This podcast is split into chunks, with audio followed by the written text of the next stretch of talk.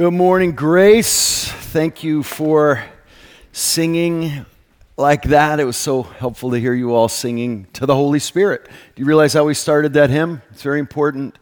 Holy Spirit, living breath of God. And then we address these words to Him. I mean, I think typically we sing to the Father through the Son and the power of the Spirit, but in this case, we were singing to the Spirit, and I think even though the general pattern's what I said just now, I, I, think that it's entirely right to sing to the Spirit for the particular role He plays in our lives. For, mu- for much of my life as a Christian, I feel like my relationship with the Holy Spirit was a bit like a distant relative. You know, you love Him, you're appreciative of Him, you know Him, but you just don't interact very much.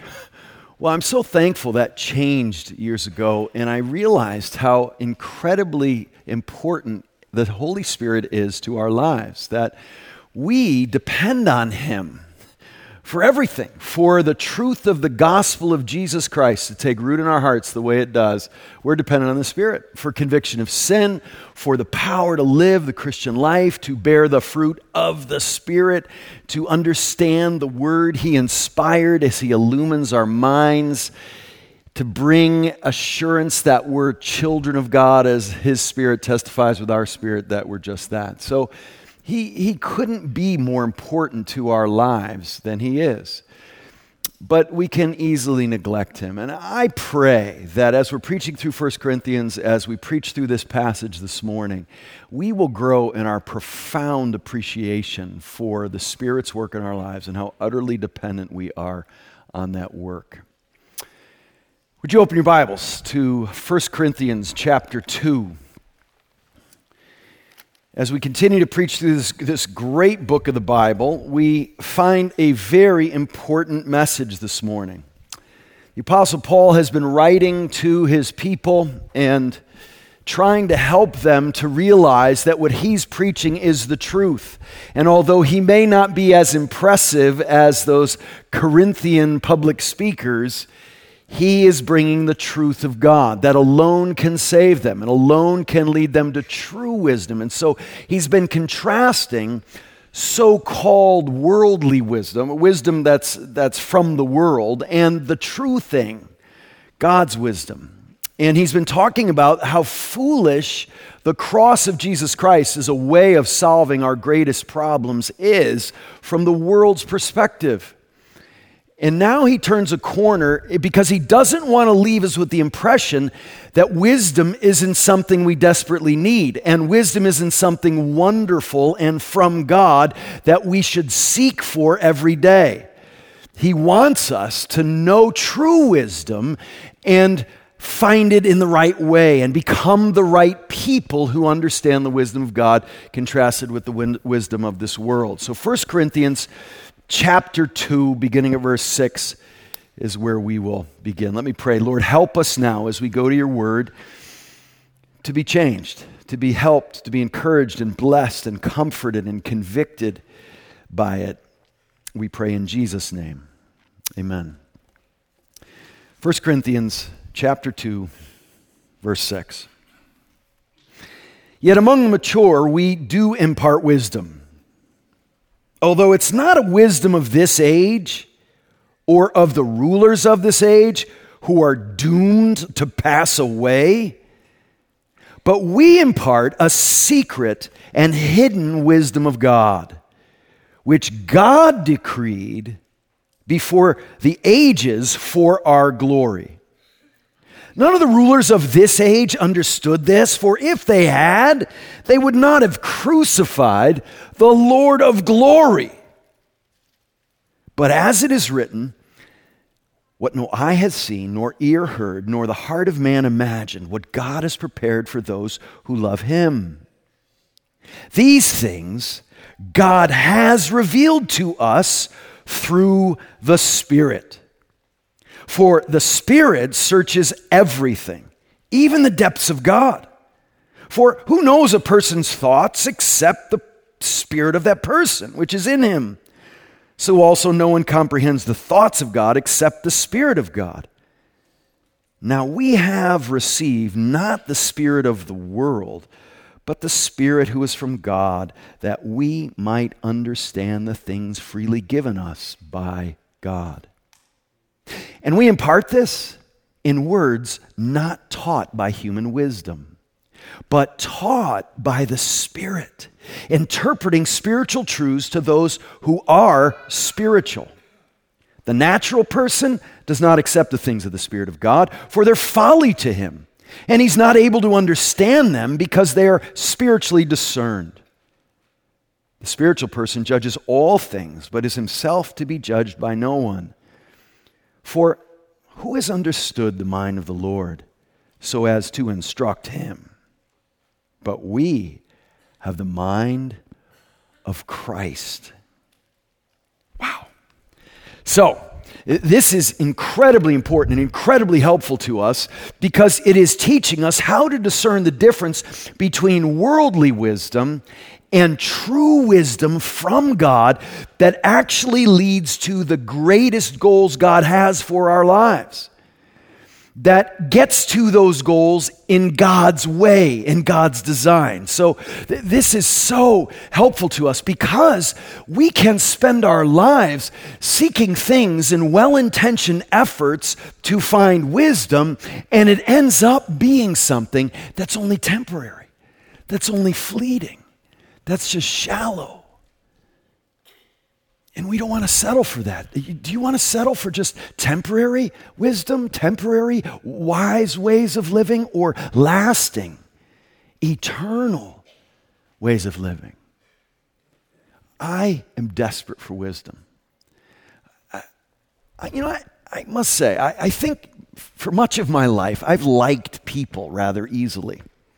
It's not hard for me. I, I like people, even really annoying people. I, I tend to like them um, which why I don't have a hard time liking myself. But I, I, um, I generally like people. I would even say I generally love people. I have loving affections for people and loving intentions for people. I do. I'm just amazed at how rude people are to each other very often and, and how they obviously don't care about people, especially on the internet and it, it, when they're hiding behind their screens. But it's just incredible how terribly people treat people. And I would say God has given me a love for people. But what I've recognized a tremendous lack in myself for is knowing how to love people well, helpfully, for their good.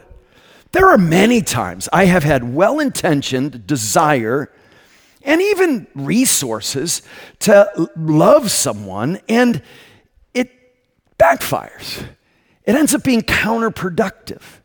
It's just not actually helpful, even because it just lacks any helpful effect, or sometimes they get exasperated by my efforts or, or frustrated by my efforts or feel judged by my efforts. And, and so, so often I can be so confused about how to love well as a husband and as a father and as a pastor and as a prof of dear students. I just have been entrusted this semester with almost 200 new students this semester. And I look out at them and I know how different they are. I look out at all of you and I know that I've already offended some of you for some reason.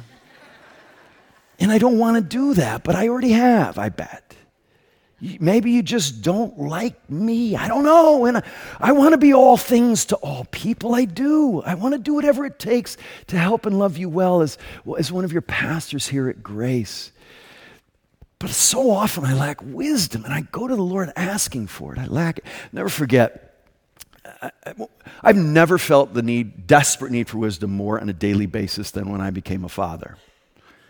My wife is incredibly easy to be married to, but, but my kids, I, I, I love, no, no, I love my kids. They're amazing kids. They're, they're just delightful children.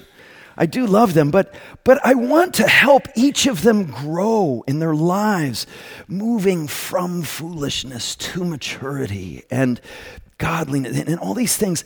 But so often, I'm just not sure how to do that well. I'm, and I've had so many conversations with parents because I'm relatively a rookie at parenting. I've only been at it 12 years and I'm 55. And so, you know, I'm, I'm better at a lot of other things, a few other things in my life than parenting at that. I just feel like such a rookie at this. So I will often ask parents, what do you do for discipline? How do you discipline kids in a way that's effective? It's been amazing how often it's, uh, is, is the answer I get. Uh, and I, will never forget. Um, it, we had this honeymoon period when we adopted Caroline, and she was just delightful, and we had such a good time. And I said, well, I'm just going to be such a good dad. And I just, I haven't had much practice at all, but, but I think I could do this. And so I'll never forget, she did something that required significant discipline after we got here. And she'd only been in the States for about a week and a half, and it was time to bring the discipline. And I said, So what do I do? How do I do this? You know? Often thought, felt timeouts were kind of an interesting thing. I just go over by yourself. Some kids love that, right? Great. Right? What do you do? So I said, I know. I'm going to take James away. James was this lamb, stuffed animal. We sent her in the orphanage about almost a year before we adopted her, and it had become her most precious stuffed animal. She never let go of it. She carried it around. She put it through the, the x-ray machine at the airport. They let her do that and she carried around and it was her favorite stuffed animal. And i said this is serious enough to take james away. I hope she's not devastated. I, I hope she doesn't feel you know it's too tough. So i said but i think i think i got to do this. So i took james away and i tried to explain it to this little kid who only spoke mandarin and I, she got it. She, she understood what was going on what she had done. This was the consequence. Okay yeah i got it. And i left the room feeling like oh man i hope i didn't just crush her Right? So I go down and I put James on the chair, and then I go over and I start working, right? About 90 seconds later, Caroline comes down the hallway and into my study with all of her stuffed animals. All of them. And dumps them on the chair with James.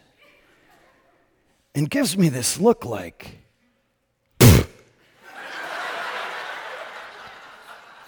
You thought you had leverage? You got nothing. And I just sat there thinking, oh, what have we here? I was afraid I would crush her. And I met Rambo, right? Um, so I thought, well, I'm going to have to rethink this. Lord, help me. What do I do? And it's just been, it's been like that all along. You know, we adopted Sam, and I'll never forget the first time I really got in Sam's face. Just he did something, and it, I needed to bring the dad hammer, and I, I was this close to him, and he's trying to look all tough. But he couldn't help it. Tears just started coming down his eyes. And I said, Oh, oh, we got something different here. We got something different. Let me back up a little bit here. And guys, I need wisdom desperately. And so my instinct is to read books and figure this out and talk to wise parents, and that's all good, right? But if I'm not careful, I could get my eyes off of God's ultimate goals for my kids and for myself in this whole thing. And you know what I could end up doing? Behavior management figure out kid hacks so that we at least look fairly healthy in public. um, you know, stars on the fridge, whatever it takes. We, we got to sort this thing out. We got to we got to be a healthy family. And so, but if I'm not careful, I could easily get into teaching morals and behavior management and coping mechanisms, which are all fine. I'm not, I'm not saying those can't be helpful. But in the process, I can miss God's greatest goals for my kids and for me in all of this, which is knowing Him, which is glorifying Him, which is living lives that matter and last into eternity. Huge difference. Huge difference. See, there's a deceptiveness to practical ways of living that work. There's probably never been a culture more prone to what's called pragmatism, just orienting everything around what works. However you define success. I want this goal, so I do it this way, and it works. Look, and now I'll write a book about it, and everybody else will do it for a while. But there can be a hollowness to it. There can be a, a temporary nature to all of this. There can be a short sightedness to all of this that can leave our lives tragically empty and tragically not connected to God or His purposes for our lives. So we, we need to know the difference between worldly wisdom and God's wisdom. And you just need to be ready to have some of your intuitions, some of your desires, some of your plans and goals, some of your ways of getting to those plans and goals completely trashed. And they need to be replaced with a whole new way of thinking that comes from God and not from worldly wisdom. There's a huge difference. Now, hear me. I am not saying it's not smart and good to figure out the ways things work practically, psychologically, emotionally, financially, organizationally. Those, those are good things. And please don't hear me that I have no place for those. But you can miss the most important things and live for the far less important if you're not aware of the difference. And thankfully, God shows us the difference in this passage. We can be practically wise and say, managing our finances, uh, managing our investments, managing our family, managing our lives. You know, sell, if you want a successful book, start with writing a self help book that says 10 ways to whatever. We love that stuff. People make entire careers out of being those kinds of life coaches. And very often, they are temporarily helpful, but don't give the kind of help God knows we need and is happy to give us, but only in His way. So we can become practically wise and lose our souls and end up ourselves and leading those who follow us to become nice, moral people who don't know God or live for eternity. Let's not be those kinds of people. And what do we learn here? We learn in verses 6 through 10 what true wisdom is. We learn in verses 10b through 14 how we get it. And we learn in verses 14 through 16 the difference between the people who get it and the people who don't. Got it? So we've got a what, a how, and a who. Let's talk about the what. What is wisdom? What, what's the difference between a stitch in time saves nine and God's wisdom? Well, it's all about that.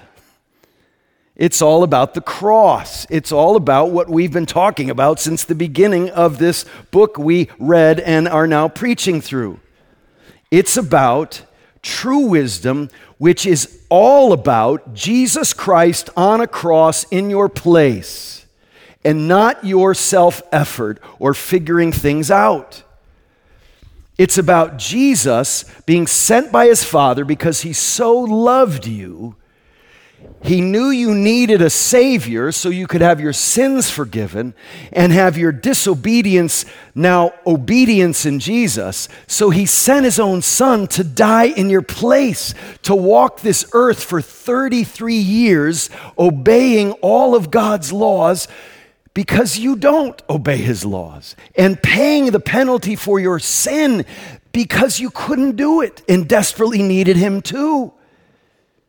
True wisdom is about a carpenter named Jesus from a nowhere backwater village called Nazareth who came to save the world with his perfect righteousness and perfect sacrificial death and restore our relationship with God. You were created for God, for Him, to glorify Him with your life, to enjoy Him as your greatest treasure.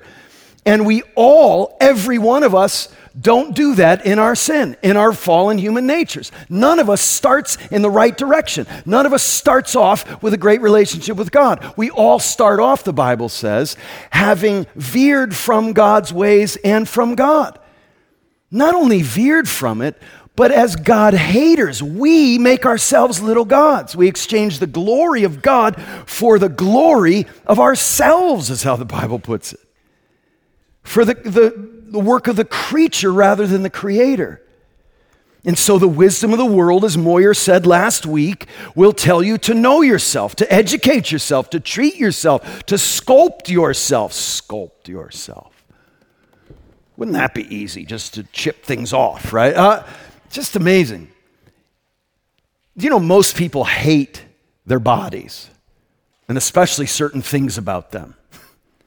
It's amazing how much we hate what God has created, and it's showing up in all kinds of crazy ways in our society. Eh, I want to know how do people know how old I am out there and start sending me mail for old guys? How, how do they know that? How do they know I just turned 55? And so I'm susceptible to mail like, and on the computer, it's time to get the body you always deserved. Body I deserve? No, I, I got the one I got. And I deserve one that's dying and falling apart and losing something every day. Uh, and, and so, yeah, sculpt your body. That's what the world tells you is most important. Enrich yourself, beautify yourself, improve yourself, fulfill yourself. And here comes Jesus, and you know what he says? Lose yourself, die to self. Not just once, not just five times, not just 500 times, but every single day. Take up your cross daily and follow me, the one who lived a crucified form, Christ centered life, cross centered life. Follow me, the man of sorrows. Follow me, the crucified uh, Lord of glory. That's the one we follow. And so, dying to self, laying down our lives it's so counterintuitive. We don't get this from the world. You know, I actually lose sleep at night thinking about how little time most Christians spend ingesting truth compared to all the other garbage.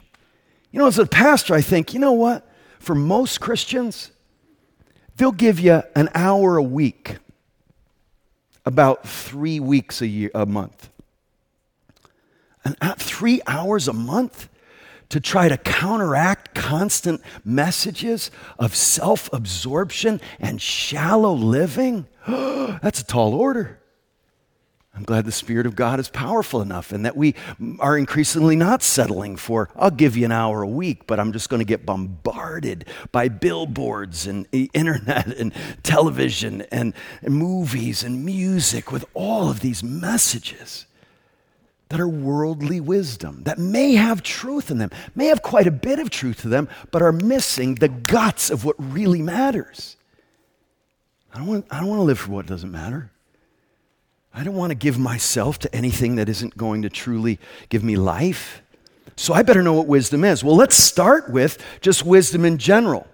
Here's a, a good definition of wisdom God always knows, some of you in here know this by heart. So cool. I know you do because you had my character of God class. And it's God always knows and chooses the best means to those goals. Isn't that good? God never has misinformation leading to him to have the wrong goals for you. He's always got the very best goals for you, which is ultimately his glory and your eternal good. And not only does he have those goals, he knows how to get there in the very best way. It's not enough to have the right goals, you need to have the right ways of getting there. And God's ways are the ways. And so it's not just having the right goal, it's the means to it that you need to pay attention to God as well. That, that's a great difference. And the second part is helpful too. Wisdom is a, a belief thing, but it's also an affections and behavior thing. It's a moral as well as an intellectual quality. It's knowing the right things, but it's having those right beliefs invade your life and heart and transform you. See, this is the difference. Uh, so, so, this is what wisdom is. And, and this idea of wisdom is a precious, wonderful truth about God. Let me let a far better theologian explain it, J.I. Packer. Listen to what he says Omniscience, God's all knowing, governing omnipotence, God's all powerful, infinite power ruled by infinite wisdom, in other words, is a basic biblical description of the divine character. Wisdom without power would be pathetic, a broken reed. Power without wisdom would be merely frightening. But in God, boundless wisdom and endless power are united, and this makes him utterly worthy of the fullest worship. I feel like we should just turn it back over to Kenny and just worship God in light of this realization. How wonderful that everything that's true of God is perfectly infused with His knowledge of and ability to accomplish the very best. And He knows how to do it, and He's able to do it. That's why power by itself would be terrifying, but wisdom by itself would be useless. And so God is this perfect combination and intersection of all of these wonderful truths, and His wisdom is woven through all of it. You know, it's interesting. I teach theology and I teach who, who is God, and it's, it's wild to watch uh, when we learn about God. Sometimes we learn things we don't like about Him like he's the sovereign king over everything. And we think, well, that's generally a good idea, but I wish he reserved certain areas to my control because I think I know this better than him. Uh, or, or we, we think about his power or his, his wrath or his hatred of sin, and we say, Oh, I don't like him. We think about his jealousy and we say, No, that, that can't be good. I wish he weren't that way, but I'm kind of stuck with how he is, I guess. Instead of saying, No, his wrath, his anger, his hatred of sin and evil, his jealousy, oh, they're perfectly wise things about him. And now I'm good. I, I, I, want him to be all the things that he is because he's wise in all those things. So unlike myself and so unlike you, I bet, quite often. So wisdom is this wonderful, precious aspect of who God is. And this, this can be a lofty thing, but do you realize how often the Bible combines the teaching of God's power and his wisdom? Listen to Job 9 4. His wisdom is profound, his power is vast. And so often in the Bible, thinking of God's wisdom leads us to praise. Romans 16 27, He's the only wise God. And so to God alone belongs all the wisdom and power and counsel and understanding. And so we see God's wisdom as a precious thing. And we want to know Him. And that's the only way you get to real wisdom is by knowing God. Oh, you can figure out how life works on a human level. But you can't have true wisdom unless you know God as He really is. That's why the Bible says that the fear of the Lord is the beginning of wisdom. You may figure lots of things out. But if you don't have a fear of the Lord, a true understanding of God that gives you a, a, a fear of Him, a healthy one, and a, a, a respect for his word and an obedience to him and a dependence on him, you'll never get to true wisdom. Wisdom's not something God gives you sort of independent of himself. It only follows God like a shadow, right? God, God's presence casts a shadow and, and it covers us with wisdom. And so we understand God's wisdom when we understand God. So actually, we don't seek wisdom primarily, we seek God primarily, and wisdom comes with Him. That's how it works. We, have got to get it right. And so that means we seek Him and realize His wisdom is deep and precious and valuable. And sometimes in the daily, we're just not sure what's the wisest thing. And so we seek Him and in dependence on Him, His leading, His empowering, His help realizing, oh, the depth of the riches of the wisdom and knowledge of God, how unsearchable his judgments and his paths beyond tracing out. But there's a beautiful simplicity in understanding God's wisdom because it's not something we fundamentally understand in the dailies, but in the fundamental truth of God for us in Christ. That's what wisdom is. The most important wisdom is seen in Christ, in our place on a cross. That's why it says in 1 Corinthians chapter 1 verse 22, look, 122. For Jews demand signs and Greeks seek wisdom, but we preach Christ crucified. A stumbling block to Jews and folly to Gentiles, but to those who are called, both Jews and Greeks, Christ is the power of God and the wisdom of God. There it is again wisdom and power coming together and seen most clearly in Jesus. as is everything else about God, seen most clearly in Jesus, and acutely focused on the cross of Christ as he takes our place in his ultimate display of self sacrificial love. That's true wisdom. And there's a big difference between this and what the world often considers wise. And so the wisdom of the world is so different than the wisdom of the cross. It's an upside down kingdom. It's, it's something that's so different than we would think, but it's the way of Jesus on a cross in our place for our sins. And then we find out the how. Okay, that's what I want. I want lasting, eternal, life saving wisdom. How do I get it? How do I get it? Look at verse 10, halfway through. These things God has revealed to us through the Spirit. For the Spirit searches everything, even the depths of God. For who knows a person's thoughts except the Spirit of that person which is in him? Again, if you want to know wisdom from God, you need to know God. And how do you know that? Through the person of the Spirit. He's the one who brings God's wisdom to us. It's using an example from human psychology. Who knows your thoughts better than you? Even those who know you best, even Donna, who knows me better than anybody on earth, often has no idea what I'm thinking. And I'm really glad. And I'm glad you all don't know what I'm thinking half the time. Have you ever had those thoughts throughout the day? Boy, I'm glad these people have no idea what I was just thinking. Because I was thinking about nothing but myself not them at all, or, or a host of other things that would be terrifying. But your inner life is something only you are privy to, and God is. And that's true of Him too. Who knows the thoughts of God, especially the deep things of God, except God? And so this, God the Spirit brings the deep things of God to us. See, think, don't think mystery here don't think uh, this idea of the, the foolishness of the gospel that's so incomprehensible to the world as something that's really, really hard to understand. It can be on the daily, but here we're talking about something that had previously been unrevealed, but now is revealed. It's not some mystery we're trying to crack the case. It's God revealing his ways for us in Christ. And that's revealed now. And that's what we base our lives entirely on.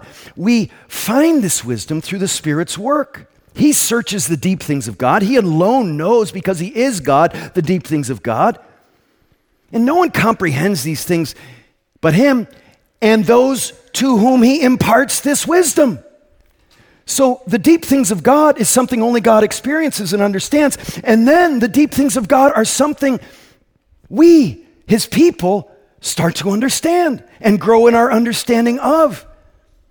How do we do it? We have received not the Spirit of the world, verse 12, but the Spirit who is from God, that we might understand the things freely given us by God.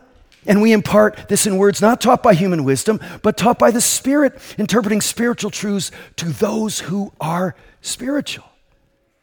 And so we find this wisdom through the Spirit's work. He is the essential person in the Trinity of God, now revealing these truths to us. Look, you can understand the reasonableness of the Bible's teaching. You can understand it really well. You can understand the logic of it. You can understand the sensibility of it, but we're talking about something here different than just intellectual understanding. And I, am convinced there are some of you sitting here who have actually a pretty solid understanding of the truths of what we're talking about, but it's never been transforming truth. It's truth that has filled your thinking, but not filled your heart and changed you forever. I think there are a lot of people who consider themselves Christians, and even most people who know them think they're Christians, but this truth has never taken hold of their lives in a way where they don't just discern in the sense of figuring it out, but they discern it in judging it to be the source of their life and the source of their identity now and everything to them. And they're never the same because they beheld the glory of God in the face of Christ. And I, I, find it so refreshing when I read philosophers and thinkers who are honest about this, like Nietzsche. Nietzsche thought the way of the cross was idiocy. And he thought turning the other cheek or loving your enemy was absolute foolishness. And I respect his logical consistency. But many of us can agree intellectually with the truths of the good news about Jesus, but not be transformed by these truths. And it's nothing short of a miracle of the Spirit of God that makes those things more than just information in our heads. And that's what we're talking about here. This, this word for discerning, it, it's, it's kind of hard to, to translate, but it means to make a judgment about. This judgment that this is my life now. This defines me. This identifies me. You know, I, I met a guy who also was very refreshing. A couple weeks ago, I was preaching at Hume Lake at a young adults retreat. First message I preached on common misconceptions about the will of God. 10 common misconceptions about the will of God. And and uh, right when I'm done, a guy makes a beeline up to me. Good looking Asian guy, mid 20s, and he comes up and he says, Hey, I'm not a Christian, but I'm interested.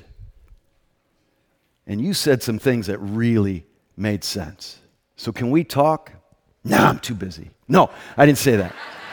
I said, as long as you want, man, as long as you want. And we had these amazing conversations, and he was so aware of his attitude and his thinking and how different it was than the Christian way of thinking. He said, Look, I'm really successful, already in my mid 20s. I live up in San Francisco. I'm, I'm working in the software industry. I'm really successful, and I'm really talented, and I work hard. And I think I deserve all the credit. And he said, and I know that's completely different than the Christian worldview you were just talking about. And he said, but something you were saying was making sense. But I got to tell you, it's going to be a hard sell for me because I see no reason not to take all the credit. And so we had th- these amazing interactions and conversations, and, and I felt like something was happening. But you know, the last night I said, if anybody wants to turn from their sin and trust Jesus, raise your hand. And I look right over at him. And he just sat there kind of smiling at me. It, it made sense to him. He understood it intellectually. But he just wanted to be his own God. That's exactly how I put it to him. And he said, I know that's what you think as a Christian. But I'm good with that. I appreciate that because at least he's past self deception in this. Right? We all battle this every day, don't we? Uh, but he needs to come to the end of himself so he can get to the foot of the cross. That's what needs to happen. That, that's what I'm praying for for him still.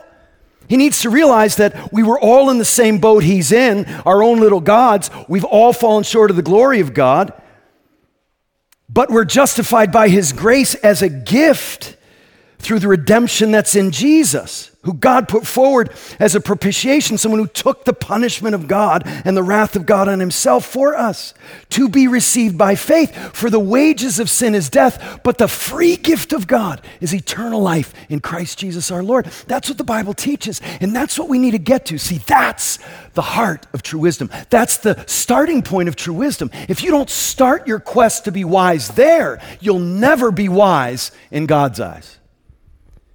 You may have the world by the tail, you may have it all figured out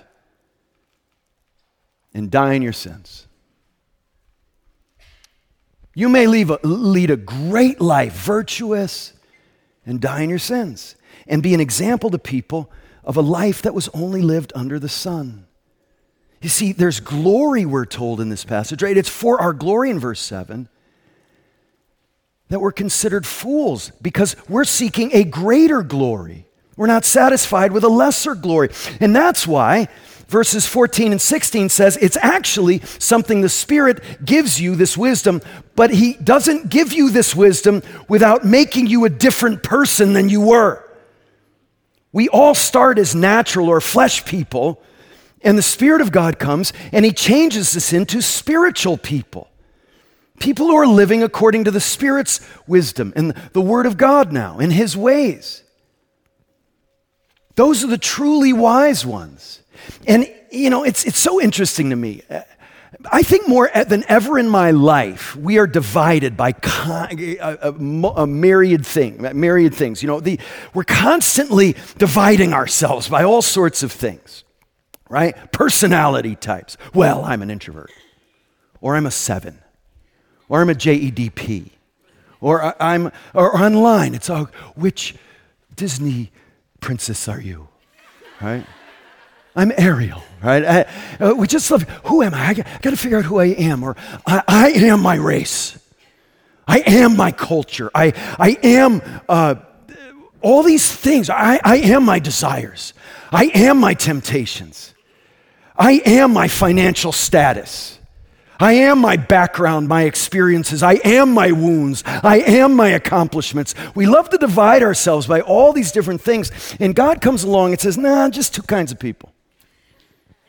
Just two.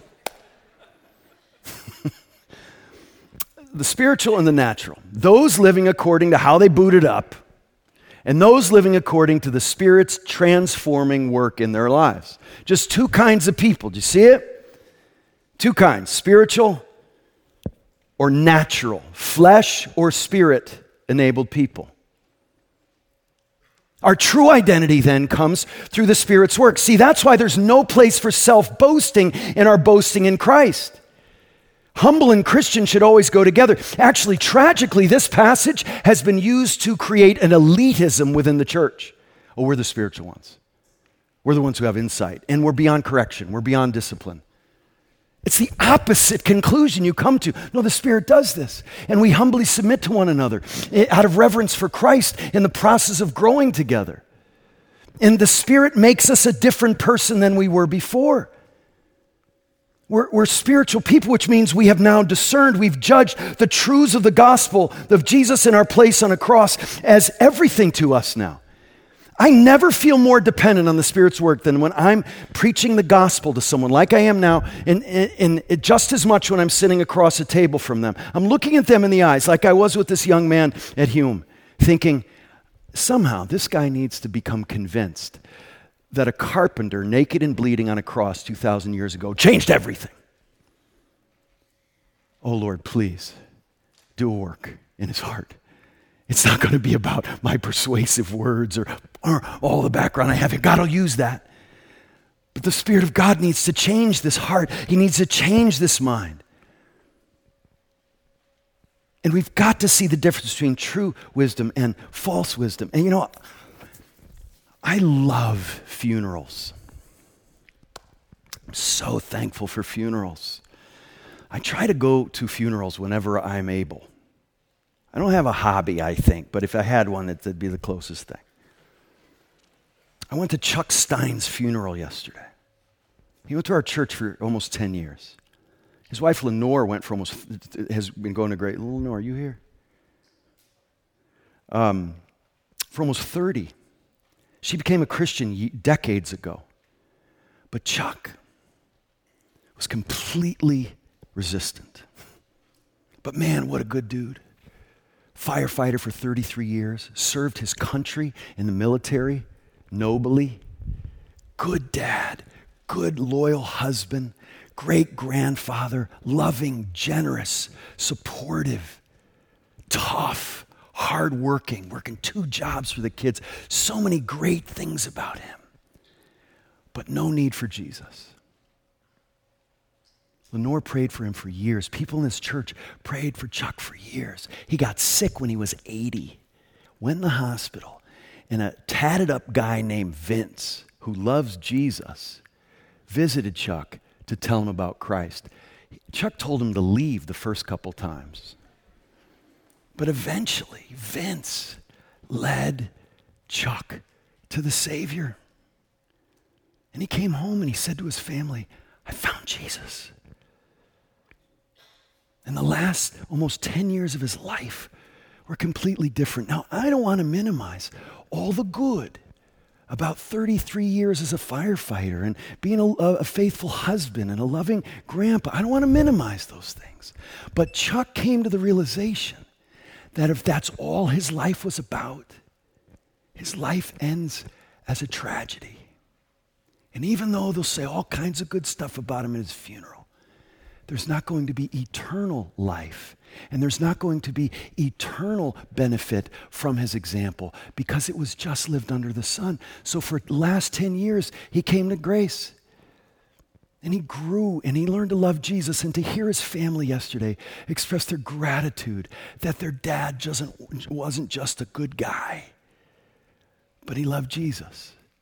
And he lived for what really lasted. Chuck realized that being a good guy wasn't enough. Being a good guy can actually convince you you don't need Jesus. Chuck and Lenore and his family wanted Don Allen to preach the gospel as powerfully and clearly as he did yesterday because they wanted Chuck's death to be a wake up call like he needed to anyone who was there. Do you think being a good guy is all it's about?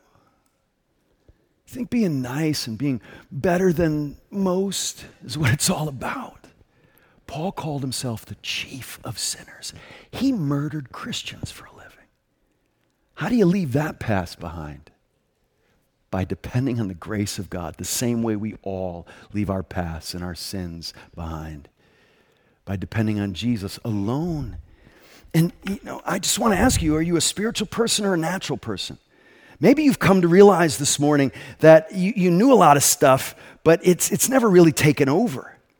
And it's not just enough to be a spiritual person. He's actually writing to Christians, and he begins the next chapter by saying, Brothers, I could not address you as spiritual people, but as people of the flesh, as infants in Christ, and I have to feed you milk, not solid food.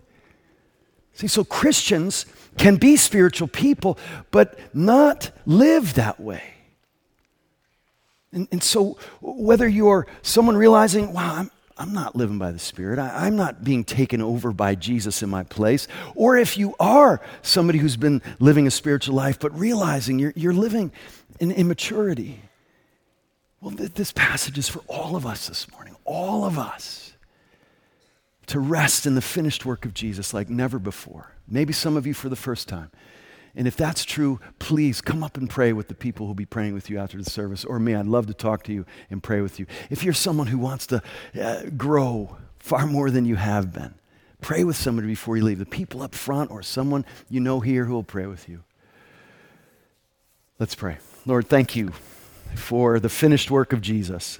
Thank you for the powerful work of the Spirit that makes us new creatures in Christ that takes off blinders and softens hard, rebellious hearts and uh, brings us to yourself and makes us people who live in the Spirit, empowered by the Spirit, uh, enabled by the Spirit to know true wisdom and live according to it. Lord, I, I pray that the Spirit would be working right now and not stop working until the work in each of our hearts is bringing us to you in transforming ways. And we pray this in Jesus' name. Amen.